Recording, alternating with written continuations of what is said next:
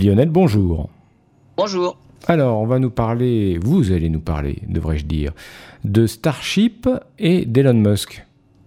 Et eh oui, le prototype numéro 5 du Starship a réussi finalement son décollage et même son atterrissage.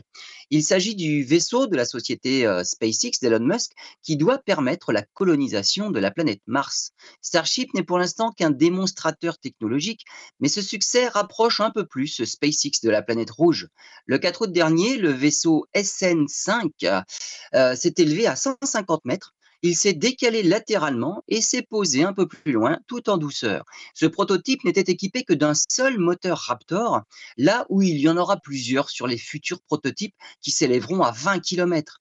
Avec des objectifs ambitieux, SpaceX envisage toujours l'envoi d'une mission vers la Lune en 2022 et la même année un vaisseau cargo vers Mars une mission habitée vers Mars en 2024. Les précédents essais qui s'étaient soldés par des échecs ont quelque peu refroidi ces ambitions et le maître beau maintenant est le succès des essais. Les autres vaisseaux SN5 ne dépasseront probablement pas cette altitude de 150 mètres.